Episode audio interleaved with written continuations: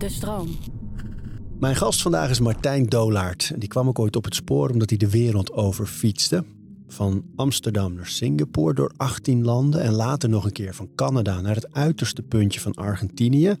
Daarna was ik hem kwijt. En dan kwam mijn broer Klaas laatst met een tip voor een YouTube-kanaal van Martijn Dolaert. Dat bleek hij dus te zijn van iemand die naar de Italiaanse Alpen ging om van twee oude stallen op een berg een huis te gaan bouwen. Helemaal vanuit het niets. Prachtige beelden en heel veel rust zit erin.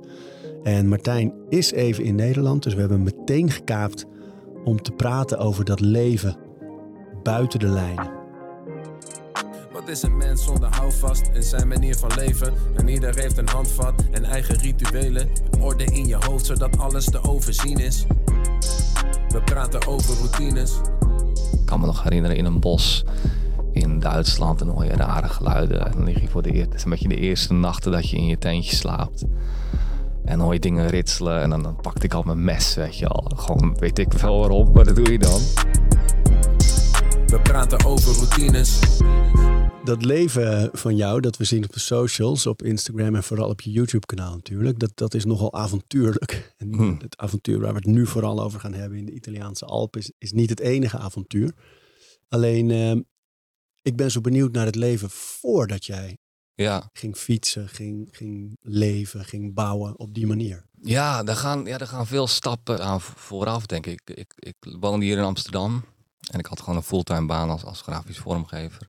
Ehm, maar ik wilde meer vrijheid om te kunnen creëren, weet je wel. Dus het begon met mijn baan opzeggen en, en starten als freelancer. Maar eigenlijk was mijn leven nog best wel hetzelfde, want ik werkte eigenlijk voor dezelfde bedrijven, maar dan op freelance basis. Ik wilde een project en iets groots. Dus een, een grote fietsreis leek mij eh, gewoon. Je hebt dan meteen een soort van levensdoel voor een aantal jaar. Je hebt iets waar je in kan vastbijten. Dat is een project. Mijn idee was eerst om er een, een film van te maken, maar uiteindelijk werd het meer schrijven en fotografie. Ehm, dus ik wilde een project, maar ik wilde ook minimaliseren, want ik leefde al jaren in de stad. En eh, nou, ik, hoe oud was ik toen? Ik begon 32, dus ik was ook gewoon een beetje moe van de complexiteit van het leven in de stad. We maken ons leven zo perfect en zo comfortabel en ik wilde die stad terugmaken. Ehm, en dat sprak me aan in het fietsen. Dus ik kocht, kocht gewoon een redelijke fiets. Wel een simpele fiets, want je wil niet dat er, dat er heel veel dingen kapot gaan. Dus niet high-tech. En, eh, en tassen en een tentje en alles. En ja, je, je reduceert je leven tot al- iets wat in een paar tassen past. Ik had best wel een zware fiets. Toen ik wegfietste uit Amsterdam. Ik had wel wat testritjes gedaan met de tassen en zo. Maar niet, niet echt met alle bagages.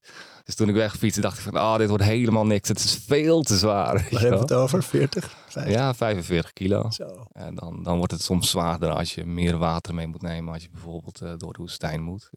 Ja, want even daarover. Want je besluit dan, oké, ik ga fietsen en ik neem eh, zo min mogelijk mee. Het hoognodige. Ja. Maar dan wist je nog niet waarheen. Heel veel was onduidelijk, want ik wist ook niet of ik het, hoe lang ik het leuk zou vinden of iets wat voor me zou zijn. Ik had een soort van testrit gedaan naar eh, Zwitserland. En dat was de winter daarvoor. En de setup was niet helemaal goed en zo. Maar ik had wel het ritme ervaren van elke dag fietsen en dan soms kamperen, soms een hotelletje of een hostel.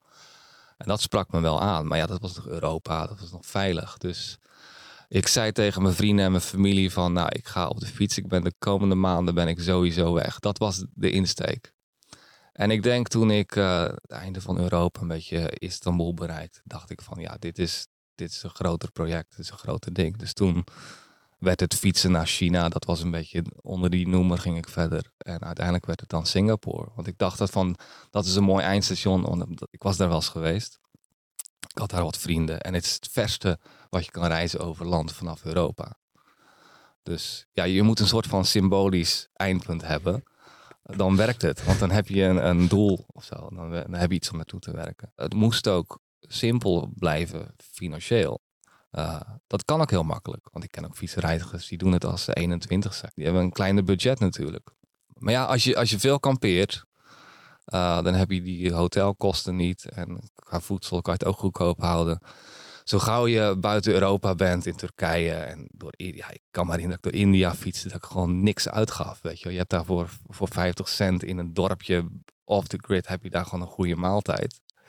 Eh, en er staat een hele kring Indertjes om, om je heen die staan te kijken wat je daar doet. dat is heel bijzonder. Maar ja, de, kost, de kosten hou je ontzettend laag dan. Ik las ook ergens dat je dan in uh, Iran uh, Ja. rijdt en, en ook nergens is een restaurant of nergens is. En dat je dan maar bij in een of ander dorpje waar ze alleen maar Farsi spreken. Ja, ja dat, is, dat was een grote omschakeling. Dus van Europa naar Turkije. Je, je merkt het heel letterlijk aan. Je hoort de kerkklokken van Europa verdwijnen en dan krijg je die moskees. In Turkije heb je heel erg die, als dat omroepen in de straten, weet je wel. Het geeft een hele bepaalde sfeer.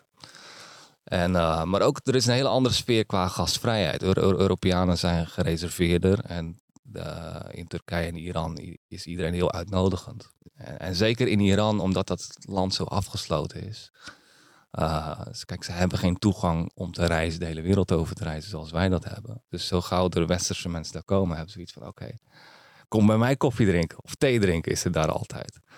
Dus de gasvrijheid is eindeloos in die landen en dat is fantastisch. Ja, man. Ja. Ik kan me herinneren dat het op den duur was ik gewend aan hoe, hoe makkelijk het was. En ik was in de woestijn en ik had het verkeerd gepland. Ik zat op een lange snelweg richting Turkmenistan. En ik kwam niet uit met mijn water. Dus je moet bij tankstations of ergens waar je water kan bijvullen, uh, doe je dat. En dan doe je een aantal petflessen vol. Die bind je op de fiets. En ik dacht van, ah, daar is volgens mij een tankstation, maar dat was afgesloten. Dus ik kwam niet uit en ik moest gaan kamperen. En ik fietste op de snelweg en ik hield gewoon mijn bidon, een lege bidon zo in de lucht. En dan stopten er heel snel mensen. En die hebben nog eens een tankje water en bijvullen. Oh, wil je eten? Wil je hier een watermeloen? Dan krijg je zo'n watermeloen die je niet mee kan nemen. Oh, dus dat zijn, dat zijn een hele mooie verhalen. fantastisch. Ja. Geeft ook een mooi beeld van de mens, hè? Ja, dat is wel, dat zijn eh, een van de grote lessen. Is dat, die, dat de gewone mens is overal gewoon even vriendelijk eigenlijk. Dus je hebt dan gefietst van Amsterdam naar Singapore, 17.000 kilometer ongeveer. En, en Ja. dan later ging je ook nog weer, ook weer een prachtig document van geschoten. ja, Ehm, dus de eerste reis was 2015. Het was Amsterdam-Singapore. En dat was, ja, dat was een fantastische ervaring. Toen ben ik teruggekomen in Amsterdam voor een, voor een jaar. Ik heb daar aan- aan een boek gewerkt. En eigenlijk weer het normale leven weer een beetje opgepakt. En het normale leven was best... kwam ik verfrissend in terug. Dat was Ja? niet... Ik viel niet in een gat of zo. Gewoon omdat je... Je hebt mooie herinneringen. Je hebt mooie bagage. En heel veel verhalen. veel verhalen. En, en het leven in Amsterdam is dan heel erg goed, kom je dan achter. Ehm, dus dat was heel fijn om weer thuis te komen. Ik had, ik had mijn appartement, daar kon ik in terug. Dus dat voelde heel vertrouwd. Ehm, dus ja, ik was een jaar terug inderdaad. Ik heb er aan een boek gewerkt, aan een film en ook een aantal dingen weer opgepakt. Maar ik dacht van ja, dat, dit fietsen is toch te gek. Ik wil, ik wil dit nog een keer doen. Want als je die films bekijkt, weet je, je- het, het, het zijn echt films. Alsof het scenario's, niet alleen hoe mooi het gedraaid is allemaal en hoe fijn de sfeer is, maar ook dan is er weer een vrouw en dan is er weer, weet je, er, is, er gebeurt veel. Het is echt een avontuur. Ja, ja ik probeer het, het, het gewoon het leven vast te leggen. Dus Ja. niet alleen het fietsen. Het gaat mij ook niet alleen om het fietsen. Kijk, de, de, de fiets is natuurlijk een, eh, een, eh, vervoersmiddel en een, ja, een soort van paard. Het is je paard. En, eh, en voor de rest leid je gewoon je leven. Het gaat om reizen, maar het gaat ook om mensen ontmoeten. Zoveel mensen. Ehm, ja, al dat soort dingen. En dat probeer ik allemaal vast te leggen in de films. Ja. Die tweede reis was van, van Canada naar helemaal het puntje van Argentinië. Ushuaia, ja, dat is de laatste stadje in Argentinië. Dat is, dat Zit je gewoon bijna bij de Pool. ja, vanaf daar kan je goed naar de Zuidpool. En dat is nog verder dan die andere, hè? Dus Dat was eh 20.000 kilometer. zo. Ehm, dus het was een langere reis, vooral in tijd. Ik heb er langzamer over gedaan. Want die tweede reis had een andere instelling. Die eerste reis heb je iets te bewijzen. Van ik kan fietsen. Ik, op de fiets naar Singapore, dat kan. Weet je wel, dat, dat, dat was gewoon een droom van me. En die tweede reis was meer van...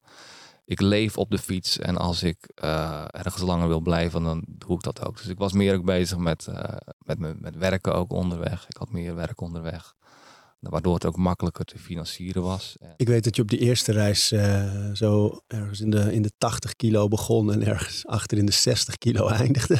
Ja, ja, het is goede cardio. Want kun je, eens, kun je eens een dag, gewoon een fietsdag op zo'n reis omschrijven? Hoe, hoe, hoe laat u begint en hoe je eet? Ja, nee, als, als ik kamp, het kampeer, dan kom ik meestal heel vroeg eruit. Als je buiten leeft, dan leef je echt meer met de dag en de zonsopkomst. Dus, eh, en het is ook mooi, weet je, als je je tentje openritst en je ziet de zon opkomen. En soms zie je die plek voor het eerst in het licht als je laat aankomt. meestal fiets je de hele dag en ben je nou, vanaf 6, 7 of 8 uur kampeer je dan. Meestal ga ik dan eerst even, uh, was ik mezelf. Mijn douche was meestal een halve liter een bidon. En als het koud is, dan warm ik die op. Dan heb je een warme douche. Heel simpel. Uh, je kookt wat eten en dan uh, maak ik vaak een wandeling. Als het hele mooi uitzicht is, dat de natuur is mooi, ga ik vaak foto's maken. En met zo'n wandeling, dan, dan laat je je fiets dus achter, je paard. Ja. Is, ben je nooit dan bang dat iets gestolen wordt? Of hoe, nee. doe je dat? Het, kijk, het kamp is zo klein. Kijk, met de fiets kan je overal kamperen. En dan, dan, kan, dan vaak trek je fiets over een helling of over een dijkje. Of dan zijn het vaak plekken waar je... Het is zo makkelijk, omdat je, je hebt, ik heb een heel klein tentje. Kijk, met de auto is dat een heel ander verhaal. Die, kan, die moet je ergens parkeren. En een fiets die trek je gewoon uh, ergens de berm in, bij wijze van spreken. Maar dit is Dus, zo eh, mooi, hè? want je hebt dan alweer zoveel obstakels geslecht eigenlijk die wij... Dus als ik bijvoorbeeld op een strand ben ergens en we gaan met z'n allen de zee in... dan maak ik me die eerste minuten heel erg zorgen om mijn tas met mijn telefoon en mijn portemonnee... die daar Ja. alleen op dat strand ligt. Van, terwijl daar... Iedereen doet dat, maar Ja, het lijkt me zo bevrijdend ook wel. Om dat allemaal, die gevoelens allemaal achter je te laten. En gewoon te denken, ja, dit is mijn fiets, dit is wel alles. Maar ik ga nu wel gewoon wandelen. ja. Ja je, ja, je hebt ook geen keus. Kijk, en, en op die kampeerplekken, ik, ik wild kampeer altijd. Dus dat is... ehm, dus daar zijn dan vaak ook geen mensen op het uur dat je gaat kamperen. Ehm, er is eigenlijk nooit iets gejat. Een fietslampje in India. Dat is het enige wat ik kwijt ben. En mijn, mijn fiets was in Mexico City gejat. Dat was eigenlijk... Maar dat was meer in het, het dezelfde manier dat hier je fiets om de hoek gejat wordt, weet je Ja, wel. ja. Ehm, dat was ook zonder mijn bagage en dat is uiteindelijk weer goed gekomen. Ik heb een nieuwe fiets gehad. Maar voor de rest, zeg maar, in het dagelijks leven van het fietsen onderweg is er nooit iets. Nee, en ook maar, ik geloof dat op die reis naar Singapore maar zeven keer een lekker band of zo, hè? Ja, is Ja, dat zijn best ja. goed. Goeie fiets. En het eten, dat je, je neemt dingen mee, neem ik aan, maar daarna is het gewoon on the go. Je, dan Ja. eet je maar gewoon met de cultuur mee, altijd. ja, dat is dus heel afhankelijk van waar je bent. Ehm, ik denk in het westen ben je ook wat meer, als je dan naar restaurants gaat, dan wordt het duur natuurlijk. Dus dan doe je meer boodschappen en dan kook je meer zelf. In ieder geval, zo was het voor mij.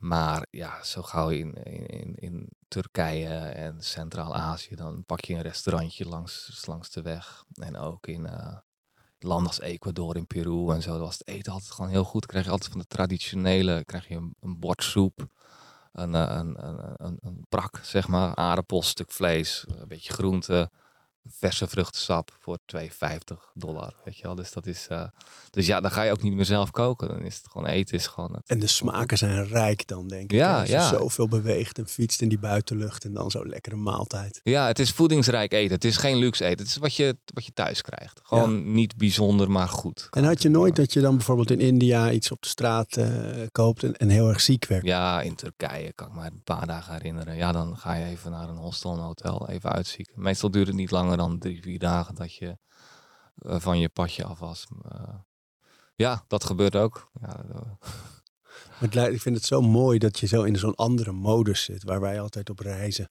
toch altijd bezig zijn met de dag. En morgen moeten we dit en overmorgen. En dan vertrekken we daar weer. En dat je nu gewoon zegt, nou, dan ben je even drie, vier dagen.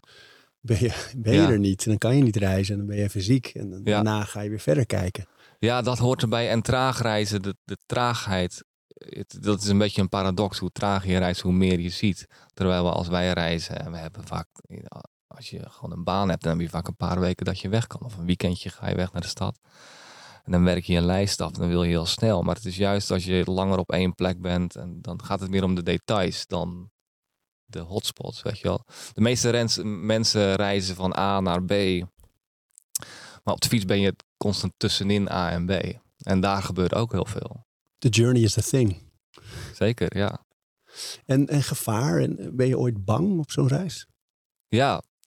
Ja, ik dacht erover na, over kamperen. Dat, dat vragen mensen vaak van, ja, maar vind je dat niet eng, eh, kamperen? En eh, ja, als je begint, vond ik dat wel eng. Ik, gewoon, ik kan me nog herinneren in een bos in Duitsland en hoor je rare geluiden. En dan lig je voor de eerste, een beetje de eerste nachten dat je in je tentje slaapt. En dan hoor je dingen ritselen en dan, dan pakte ik al mijn mes, weet je al. Gewoon, weet ik wel waarom, maar dat doe je dan. En dan, eh, dan doe je de tent open en dan merk je dat er een briesje is gekomen. Wat een beetje met de tentdoek speelt, weet je wel. Maar je wordt soms helemaal panisch. En, ehm, Maar ik heb ook in, in bossen geslapen in India waar slangen zitten en tijgers. En daar was ik ongeveer even bang. Als je een grote stap maakt, dan is die eerste grote stap heel moeilijk. Maar de tweede grote stap, daar denk je van oké, ja, ik kan dit. Het gaat, gaat me wel lukken. Dan, dan kom je er wel overheen. Dus uh, ja, het, het, moeilijke is vaak beginnen met, met iets groots, met iets nieuws. Dat kon ik me ook met mijn baan opzeggen. Ik had 4,5 jaar een fulltime baan. En dan moest ik een afspraak maken met de creative director om haar te vertellen van uh, ik, ga er, ik ga vertrekken. Nou, ik, ik ging helemaal kapot. Nou, nee, vandaag, vandaag ga ik het doen. Het was heel moeilijk, omdat je gewoon vast zit en je bent bang voor het onbekende. Je bent bang voor ja, of het wel kan. Je wil als maker vrij zijn. Is, is, gaat dat breder dan dat je zelf wil creëren in plaats van vanuit een opdrachtgever? Is het, is het ook dat gevoel van ik wil vrij zijn in wat ik wel en niet kan, wel en niet durf?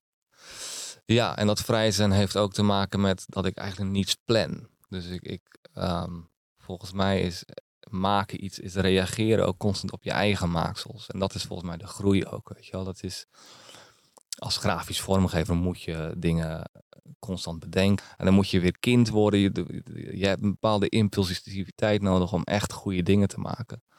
Uh, in het begin moet je een beetje aan kunnen kloten. En, laat, en dan creëer je iets impulsief. Dat je ook vaak maak je dingen van, ja, dat gaat niks worden. Maar dan heb je dingen op tafel en daar kan je mee verder. Dus dat, dat het begin is heel erg belangrijk. En daarop reageren. En daar is die vrijheid voor mij heel belangrijk voor. Dus dat ik gewoon echt op elk moment van de dag kan doen wat ik wil en wat ik belangrijk vind. Het Italiaanse avontuur. Iedereen die hier naar luistert moet echt even naar jouw eh, YouTube-account natuurlijk. Sowieso om alle afleveringen te zien. Maar in ieder geval die eerste, omdat het zo mooi ook meteen aangeeft in wat een, een woeste wildernis eigenlijk je aankomt op zo'n berg. Van je ziet jou daar naartoe rijden. Ehm, tegen de Franse grens aan in Italië. Hè? Zo echt, echt in de bergen. Deze aflevering van Overroutines wordt aangeboden door Squarespace. Een alles in één platform waar je je eigen website kunt bouwen en beheren. Het maakt niet uit of je producten, diensten of je passie met de wereld wil delen. Het kan allemaal bij Squarespace. Ik noem even kort drie handige functies van het platform. Met het ontwerpsysteem kan je makkelijk je website vormgeven en het helemaal eigen maken. Squarespace analyseert hoe je website presteert en wat er voor nodig is om je bedrijf online verder te laten groeien. En ook kan je abonnementen en exclusieve content aanbieden aan betalende leden. Start nu je gratis proefperiode via squarespace.com/overroutines. En ben je klaar om je website echt te lanceren? Gebruik dan de code overroutines, dan krijg je 10% korting op je eerste aankoop van een website of domein. Waar je terecht komt, ziet eruit als wat wij wel eens op een wandeling misschien zien door de bergen. Gewoon een soort stenen hutten, ja. uh, lekkende daken, stenen op elkaar. Ja, een soort, zoals je een verlaten plekje voorstelt. Ja. Jij gaat daar wonen. Ja, dat was, ik denk dat het een beetje uit die fietsreizen komt. Van al die mooie plekken waar ik gekampeerd heb. Gewoon kort voor een dag. Dat je daar wakker wordt en denkt van wauw, hoe zou het zijn om op zo'n plek te, te wonen. En dus met die insteek wilde ik, uh, ja, wilde ik zoiets gaan doen als een project, maar gewoon ook om, om een plek te hebben in de natuur. Om de natuur te ervaren, om buiten te wonen. Omdat ik, ja, dit zijn twee uh, stenen schuren eigenlijk, uh, stallen. Waar, daarvoor werden die gebruikt. Uh, meer dan 100 jaar oud. Maar het zijn echt ja, stenen muren, weet je wel. Het is, het is vochtig, er is geen elektriciteit, geen verwarming, geen isolatie. Het is, het is heel bare bones. Dus het is een hele lange weg om dat uh, comfortabel te maken. Maar ja, het komt, het komt inderdaad uit het. Kijk, als je daar een foto van ziet, zou je hier willen wonen? Is je eerste reactie: ja, tuurlijk, fantastisch, prachtig. Want het uitzicht het is gewoon fenomenaal, hoog in de bergen. Uh, eh, 1200 meter is het. Maar het is ook, de natuur is ook onvergeeflijk, weet je wel. Het is altijd te koud of te warm. Je hebt insecten, je hebt, uh, ja, de winters zijn, kunnen best wel heftig zijn. Uh, er was geen elektriciteit. Dus al die comforts waar we zo aan gewend zijn hier, nou ja, in de huizen waar we nu wonen, die heb je daar niet. Dus er is ook van, oh nee, misschien wil ik daar dan niet, niet wonen. Maar maar ja, jij, jij juist wel. Dat vind ik zo. Het is een beetje zoals de Stoïcijnen ook vaak zeggen: dat je jezelf in een, op een bepaalde manier moet trainen in oncomfortabele situaties. Ja. Als, je, als je daar mee om leert gaan en daarin eigenlijk comfort vindt op de een of andere manier. eh, dat je klaar bent voor het leven. En dat je voor veel meer uitdagingen ook klaar bent. In hun geval natuurlijk ook strijd en andere situaties. Van ja, ga maar eens een nacht op de harde grond slapen zonder matras. Want als het oorlog is dan. Die gedachten hadden zij natuurlijk. Maar Ja. dat doet het me af en toe aan denken. Van als jij daar zo zit. Dat ik denk, ja, dan kom je daar en er is een stenen vloer en alles is nog vies. En er is inderdaad geen elektriciteit, geen, nog niet echt stromend water op jouw plek. Geen wc, geen helemaal niks. Ja, En dan ga je en dan ga je gewoon alles zelf bouwen en doen. En we kunnen het allemaal volgen, stap voor stap. Nou, maar is het die het- stoïcijnse gedachte, zit die er een beetje achter? Ja, ik denk dat je daar rekbaar wordt. Als je comfortabel kan zijn in een, eh, in een tentje in de vrieskou. Dat wat de vogels elk jaar doen, dat, daar ben je dan mee bezig. Weet je wel. Met die fietsreis was je tentje opzetten. Maar ja, je moet comfort creëren. Dus ja, dus je zoekt naar die, die discomfort, denk ik. En dat je, ja, dat je vanaf het begin op dat, dat opbouwt, is dat ook een mooie reis. Want je, hebt steeds, je wint steeds, weet je wel. Ik begon met eigenlijk niks en dan zeg je... eh, nou, ik heb dan zo'n een solar installatie. Op nu heb je elektriciteit, dan heb je ook licht in de avond. Ja, een soort zonnepanelen heb Ja, je dan zonnepanelen. En eh, er was ook een wateraansluiting een stukje verderop. Dus ik, dat was ook gewoon een hele klus om, om daar eh, pijpen en alles, gewoon waterleiding en aansluiting te maken. Nou, ten duur had ik water. En dan ga je zorgen dat je warm water hebt. En dan, dan op den duur, eh, na een aantal maanden had ik warm water. En dan heb je je eerste warme Na een douche. aantal maanden had je warm water. Ja, ja, en in de winter, ik begon eigenlijk vlak voor de winter. En ik was in de winter ook een maand eh, weer even terug in Amsterdam. Dus eh, ja, het is veel werk als je alles, ik doe bijna alles in mijn eentje, dus dan, dan gaat het ook langzaam. Maar ja, als je dan eenmaal die eerste warme douche hebt, en je staat daar buiten te douchen met een fantastisch uitzicht, dan denk je van ja, dit, dit is te gek. Dit, hier doe je het voor. En zo zijn er steeds kleine stapjes naar eh, een, een meer comfortabele woonomgeving. Eh, en je ziet de seizoenen veranderen. Dat is, dat is prachtig. Je leeft echt buiten. Want de routine daar en de rituelen van, dan kun je daar eens een dag beschrijven. De wekker gaat om zeven uur. De telefoon. Op een goede dag ligt die telefoon op tafel. En dan eh, gaat hij niet aan. Dan gaat hij gewoon mee. Op een slechtere dag dan ga ik even eh, scrollen en snoezen. Dat, doe, dat mag ook af en toe. Zelfs daar gebeurt dat. Dat gebeurt ook, ja. Ik heb internet. En, ehm, maar we gaan even uit van de goede dag. Dan stap ik uit bed en dan eh, geniet ik eerst van het uitzicht. Dat is echt hemels. Het is weer een net ander uitzicht vanaf, vanaf de tent. En die kijkt uit op de huisjes. En omdat het zo een beetje naar beneden loopt, ik, ik heb een klein tuintje ook dit jaar al gemaakt om, om eten te hebben. En dan eh, neem ik eerst een koude douche. Dus ik heb een outdoor shower gebouwd. Dat is eigenlijk voor tijdelijk, een soort van zomer residence is het. Ehm, zodat ik wel een beetje comfort heb terwijl ik daar leef. Dus ik, heb ik neem een koude douche, daarna ga ik ontbijten, bak koffie, cereals. En dat, is eigenlijk, dat zijn eigenlijk de routines, dat is bijna altijd hetzelfde. Eh, Die koffie met daarna- percolator. Dat is volgens mij de beste koffie, ja. Ja? De, de percolator, de Bialetti, daar zet ik meestal mijn koffie mee. En nu leef je dan in die tent. En dat type tent is mooi, hè? Want er is weinig. eh, hij is heel, het is Ja. een ruim. Wat is het type? Ja, het is een, een beltent, heet dat. Dus het is een beetje de vorm van een, een sneeuwklokje eigenlijk. Dus het is gewoon, ja, het is, het is een driehoek. En je hebt die in verschillende maten. Deze is vijf meter. Dus eigenlijk luxe kamperen. Eh, dus vijf meter doorsnee. En is de onderkant is helemaal mesh. Oh ja, die kan je openritsen. Ja, die kan je, dus voor de zomer is dat lekker, dus dan kan de winter door. En de voorkant is dan een driehoek, dat is zeg maar ook mesh. Dus als ik in bed lig, de bed ligt in het midden van de tent, dan kan ik helemaal rondom kijken. Door de bergen. En dat is prachtig. Eh, het is nu nog zomer, hè? het is nu heerlijk. Straks wordt het wat kouder en dan eh, ja, vraag het dan nog een keer, dan weet ik niet wat ik zeg. Maar dan wordt het, dan wordt het anders. Voor de winter heb ik een, een, een haartje die je in die tent kan inbouwen. Dus misschien, eh, ja, het komt wel goed, denk ik. De, de ochtenden zijn gewoon een, een, een lekker rustig moment. En die, ehm, ja, dat, het is volgens mij belangrijk om daar de tijd voor te nemen. En hoe bepaal je waar je aan werkt die dag? Ja, waar ik dan, dan mee bezig ben, dat gaat ehm stapjesgewijs. Ik ben nu met het dak bezig. Nou, ik ben ongeveer half in, de planken zitten erop. Ik moet nu isolatie gaan doen en dat gaat gewoon... eh, Ik, heb, ik heb bijna geen planning. Grofweg heb ik dat in mijn hoofd, maar... Een planning is meer een, eh, is meer een ballast, omdat je... Je zit gewoon, dan hijg je ergens achteraan en dan kan je alleen maar te vroeg of te laat zijn. Omdat je, kijk, als je met een, een, bouwbedrijf werkt, of je werkt met een groep, of je werkt in een bedrijf, dan ben je afhankelijk van heel veel factoren. Dus dan moet er een planning zijn vaak. Maar als je alleen werkt daaraan, Uh, dat vind ik het mooie eraan ook. Dat, je, je, dan gaat het om de dag. De dag ben je gewoon bezig en het doel is ook gewoon daar lekker bezig zijn. En daar, daar iets van te leren en daar iets uit te halen en, en te genieten van het landschap en van het werk. Um, ik werk wel hard, ik vind dat wel belangrijk en daar geniet ik van. Maar het gaat, niet, het gaat er niet om om, om, uh, om die huizen bijvoorbeeld af te hebben. Want dan ben ik, ja, dan ben ik klaar. Dan moet ik iets anders verzinnen. Weet je wel? Dus, maar het gaat heel erg om het proces. Uh, om, om daar bezig te zijn en die groei te ervaren en steeds weer terrein te winnen uh, in het bouwen. Um, dus daarom is het een redelijke relaxte manier van werken. Kijk, een aantal dingen moet ik voor de winter wel een beetje af hebben.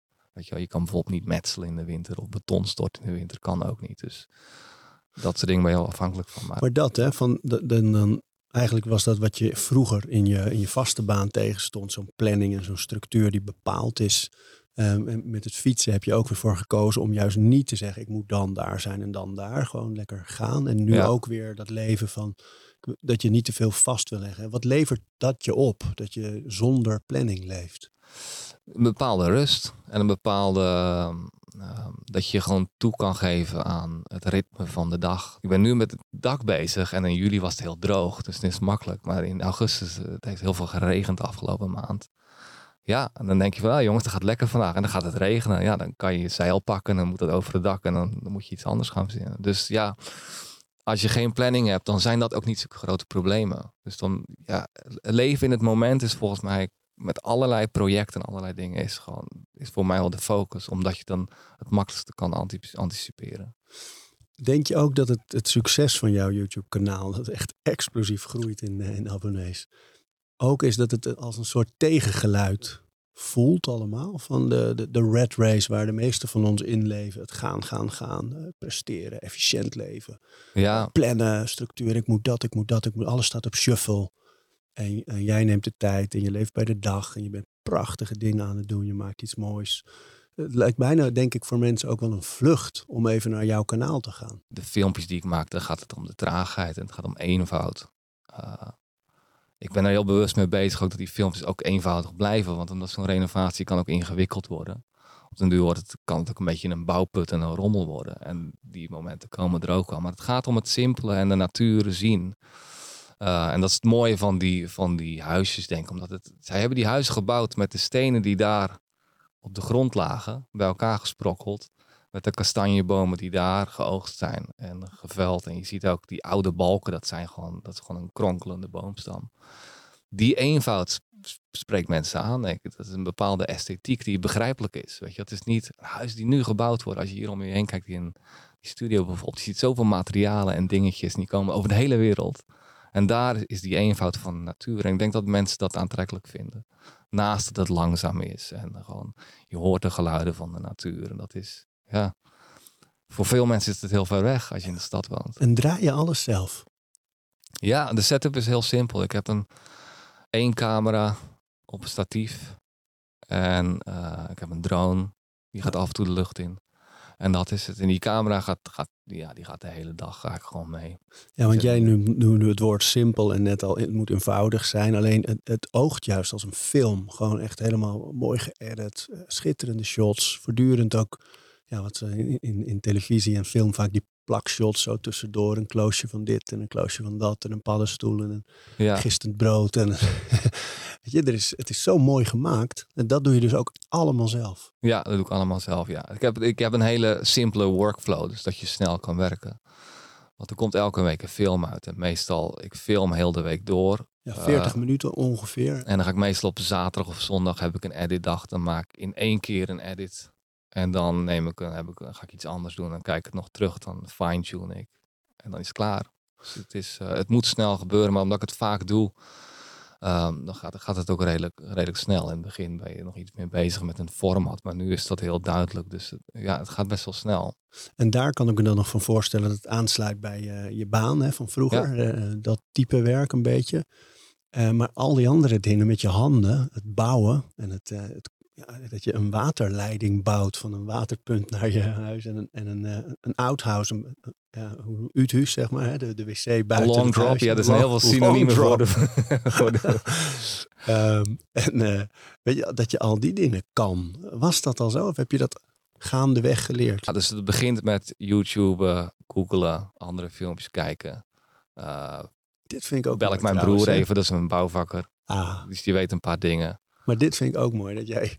Er zit zoveel techniek toch ook in jouw leven. Terwijl als je de film kijkt en ook hoe je eruit ziet uh, op beeld. En nu met je baard, maar ook vaak die hoed en die bepaald type kleding. Het, het, voelt alsof we naar een andere tijd zijn gegaan. En tegelijkertijd ben je heel erg van deze tijd met de panelen en de wifi. En de, ja. het is, er zit een hele mooie, maar ook fascinerende tegenstelling ook een beetje in. Ja, ik, ik, ik, ik pak de, de, de, luxe.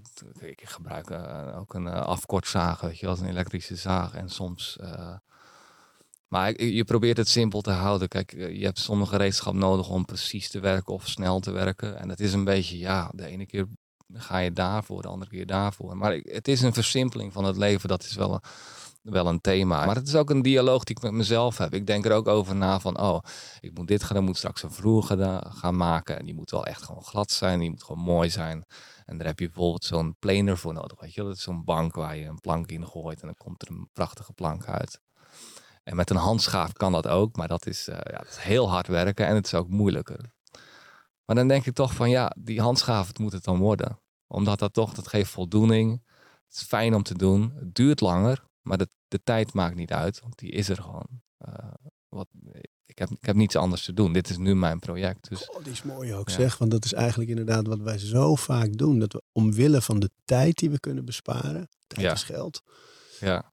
kiezen voor snelle oplossingen. Terwijl jij nu eigenlijk zegt, als die tijd geen factor meer is, neem je heel andere beslissingen. Ja, ja efficiëntie, dat is zo'n groot ding in deze tijd. Dat alles snel moet. Of alles moet goedkoop.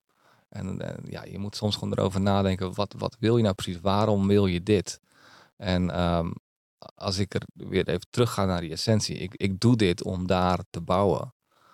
Uh, en een zaag en elektrische power tools, die zijn vaak rumoerig. Er is ook een bepaalde voldoening in dat het snel gaat. Maar het gaat er toch om dat je, dat je gewoon lol hebt in, in, je, in het werk wat je doet. En als dat langer duurt, moet het dan niet geven. Dus ja, daar probeer ik steeds naar terug te gaan. Op een gegeven moment komen er ineens allemaal vrijwilligers die jou op YouTube volgen. En die je gewoon hebben gevraagd eigenlijk van mogen we een keer even meehelpen een tijdje.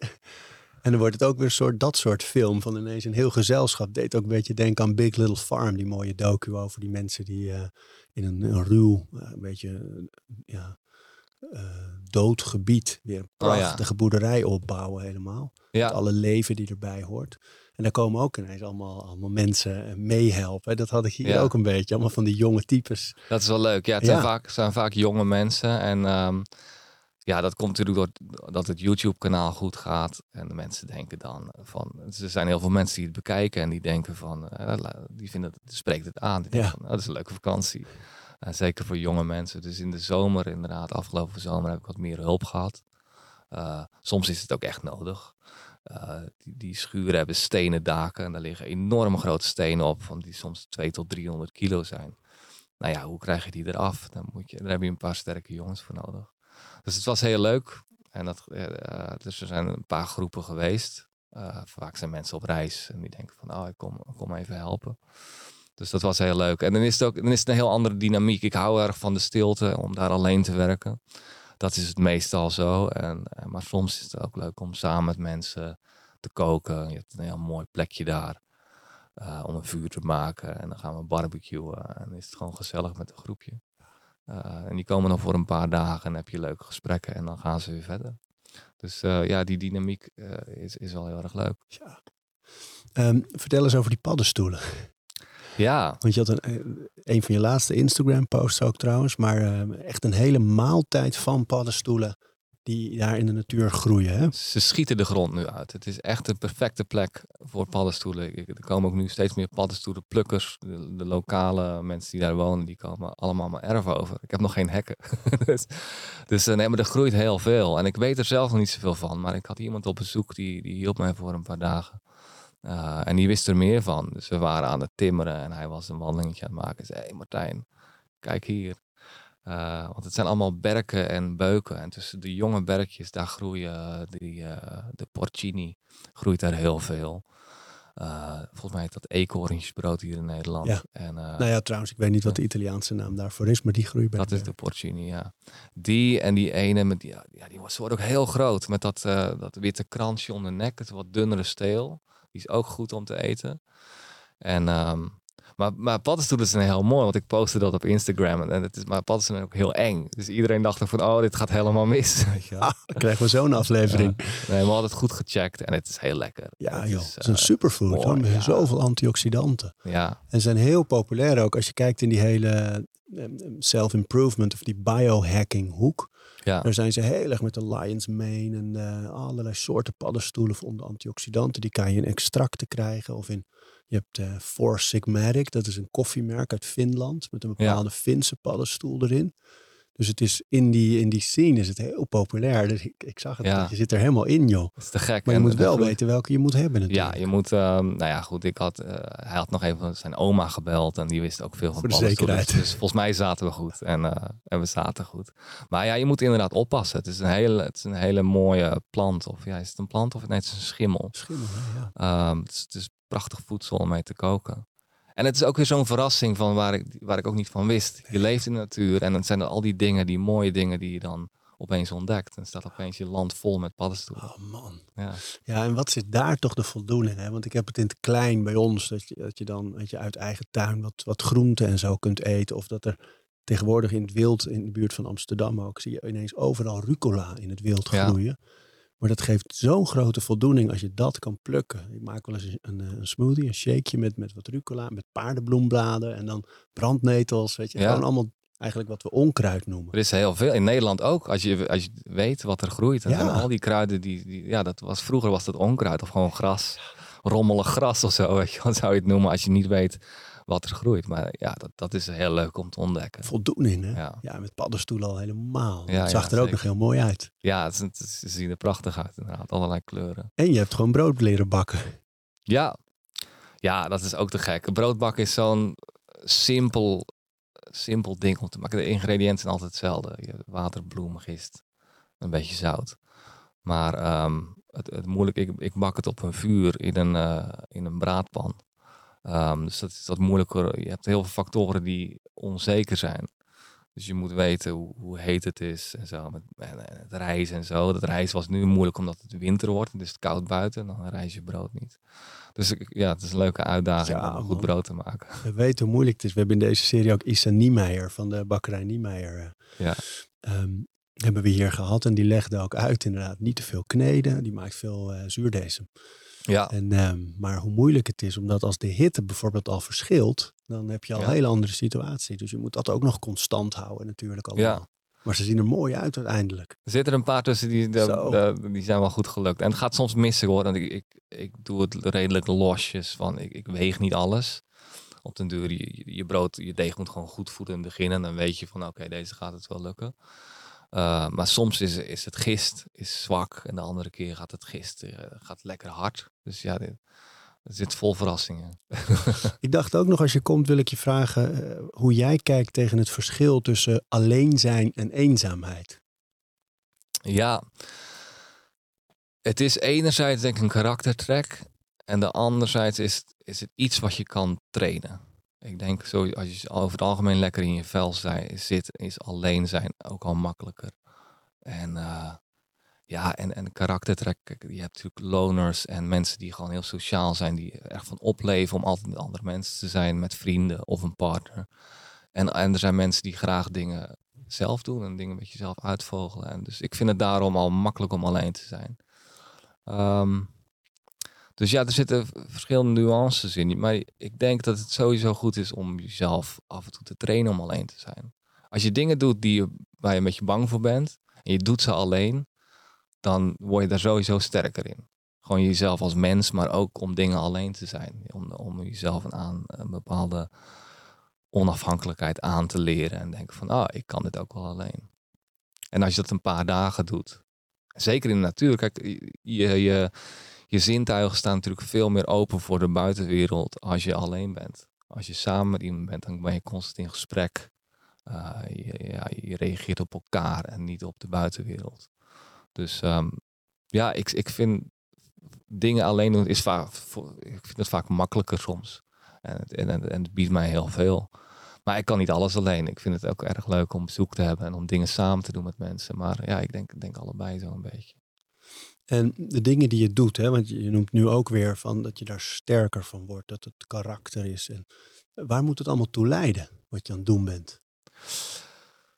Nergens. Nee. Nee, nee, nee het leven ook daar is... geen planning? Nee, nee, nee. Het, is, het leven is een proces. En daarom, wat ik zeg, ik probeer bij de dag te leven. En misschien de komende jaren. Ik weet dat dit een project is voor een aantal jaar. Maar over een aantal jaar weet ik ook wel dat ik geïnspireerd ben door iets anders. Dat er dan iets anders op je pad komt. Maar ik ben er ook niet te veel mee bezig. Dus um, nee, het leven is een proces en dat is, het heeft steeds weer nieuwe dingen. En dat is, dat is inspirerend. En uh, ik ben daar niet te veel mee bezig wat, wat het doel daarvan is en waar het toe moet leiden. Zijn er wel eens mensen in je leven die jou proberen in een, in een meer gebruikelijke structuur te krijgen? Liefdes of familie? Of... Dat is zeker wel gebeurd, ja. En mijn familie. Nee, mijn familie is wel. Uh, die heeft me altijd uh, ondersteund. Al was de eerste reactie wel van. Uh, ik, ga, ik ga de wereld over fietsen. Nou, moet niet werken. Weet je wel, dat soort dingen. Dus, omdat. Calvinisme zit Ja, precies. Kijk, mijn ouders die hebben die weten alleen het leven wat zij geleefd hebben. En dat is ook een goed leven, maar dat is meer gewoon op één plek. Gewoon hier in Nederland. En dus het onbekende heeft gewoon heel veel eh, gevaren ook. Maar ze hebben me ook gesteund in mijn keuzes. Dus. En wat je zegt over liefdes, ja, tuurlijk. Ik heb ook vriendinnetjes gehad. En ook gehad van, oké, dit, is, dit is hem. Of dit is er eentje. En dan, en dan, en dan, dan heb je een heel ander toekomstbeeld. Ja, en dan, maar dan ontwikkelt dat zich weer en dan veranderen weer dingen. En dan is is de toekomst weer open. Dus ja, dat, dat, eh, dat, beweegt constant wel. Zou je zo'n leven kunnen leven met een ander, zoals je nu leeft? Uh, het, het, wordt steeds, het wordt steeds minder een ding, denk ik. Ik heb, het, ah, ik heb, het al, ik heb alles al geprobeerd. en ik heb prachtige ervaringen gehad. Dus ik heb zeker, ik heb ook samen gewoond een periode, maar een, tijdje geleden, tijd geleden alweer. Dus ja. Nee, het leven, het open leven zoals ik nu leid, is, um, werkt voor mij nu. Maar ja, ik denk elke leeftijd heeft ook gewoon. Je verandert zoveel, heb je dat niet? Weet je, dat je tien jaar geleden was je toch een ander mens dan nu. Ja. Dus ik denk dat je er ook voor over moet staan. Kijk, als je ouder wordt en je wil wel met, of je ontmoet iemand die je, die je erg inspireert, ja. Dan zien we dan alweer, weet je wel, wat, wat het leven biedt. Ja, dus, natuurlijk. Hey, en de avonden, van, uh, leef jij helemaal in het dag-nachtritme? Dat als, het, als de zon opkomt, dat je opstaat. Ja, die zei wel, dus die zet een wekker rond zeven. Ja, in de zomer, nou ja, dat ligt aan het seizoen. Anders moet ik al heel vroeg naar bed straks in december. Dus Want hoe laat gaat de zon dan in december onder in, daar? In, de, in december gaat hij om drie uur achter de berg. Dus dan wordt het al gauw koud. Um, en dan gaat hij onder, ja, net iets later dan hier. De winters is, zijn hier de dagen ietsjes korter dan in Italië. Maar nee, dan, gaat, dan moet het hoofdlampje op. Dan ga ik, ik werk wel door. Anders, uh, ja, kijk, in december kan het heel erg donker zijn. Maar dan moet het licht aan, dan ga ik dan aan het werk. Want anders is het te lang dat je moet studeren of lezen of wat uh, dan doen. Dus um, ja, in de zomer leef je meer met de dag. Uh, maar in de winter is, is het wel iets anders. En uh, je bent natuurlijk niet van de planningen, maar een hele grove schatting van hoe lang je hier nog mee bezig bent. Ik denk dat ik sowieso twee jaar zoet ben. Nog kan ook langer. Ja, ik denk ook als in project kan, het, kan dit ook heel erg uitklappen natuurlijk. Want het is natuurlijk het thema waar ik mee bezig ben en wat ik vastleg is homesteading of jezelf een huis bouwen. En dat steeds meer laten groeien en steeds onafhankelijker ook, weet je wel. Dus ik kan me voorstellen het volgende voorjaar dat ik een paar kippen koop en een kippenhok, zodat je daar wat van hebt ook. En op den duur is die renovatie uh, loopt op een einde, is het huisje een beetje af en dan kan je uitbouwen. Dus kan je meer tuinieren. Uh, ik zou projecten kunnen doen met gasten.